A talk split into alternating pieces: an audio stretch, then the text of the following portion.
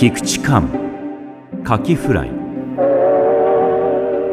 記者が構図を出た頃検索は食堂へ入っていった。客は1415人ほど。あちこちのテーブルに散在していて大抵は23人連れでビールや日本酒を飲んでいた。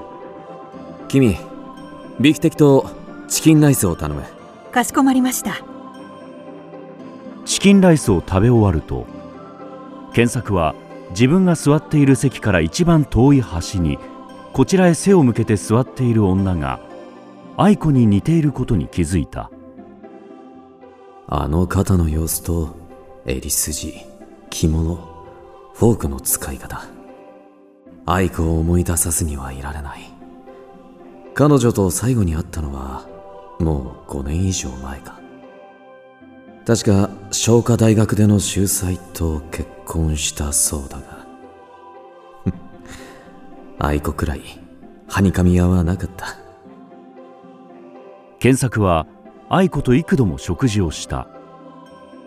だが愛子はどんなにお腹が空いていても検索の前では何一つ手をつけなかった。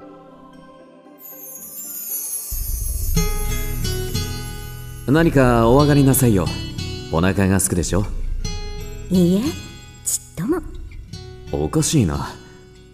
では僕はお腹がすくから食べますよ。えどうぞ。召し上がってちょうだい。だがそのうちに彼女でもやっぱり食べる料理があるのに気づいた。それは私牡蠣は大好きよ。牡蠣フライならいくらでもいただくわそう言って愛子はご飯を食べずに牡蠣フライを食べた。僕は彼女とレストランへ入ると一番に聞いた。おい君カキフライはできるかね？ええできますよ。そう聞くと安心して入ったものだ。春が来て牡蠣のない季節になると食事をするのに困ってしまった愛子はご飯の代わりにデセールやチョコレートを食べた。愛子と別れてからも私はカキフライを見るごとに彼女を思い出した。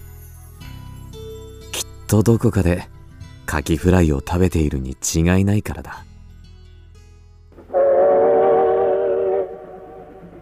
検索は愛子らしい後ろ姿の女のそばへ行き愛子かどうか確かめる必要はなかった。確かめたところでただお互いに心を騒がし合うだけだった。やがて愛子らしい女は立ち上がった。背丈は愛子よりも少し高いように思われた。彼女は夫らしき男に寄り添って反対側の出口から出て行った。検索は2人のサービスをしていたボーイを呼んだ。ねえ君。今君が感情をしていた夫婦がいたね。ええいらっしゃいました。奥さんの方はカキフライを食べなかったかい？ええ召し上がりましたよ。ご自分のを召し上がった上に旦那様の方のも召し上がりました。感情を頼む。検索の方に微笑みが思わず浮かんだそして彼は少し寂しかった。けれども愛子の幸福を喜んだ。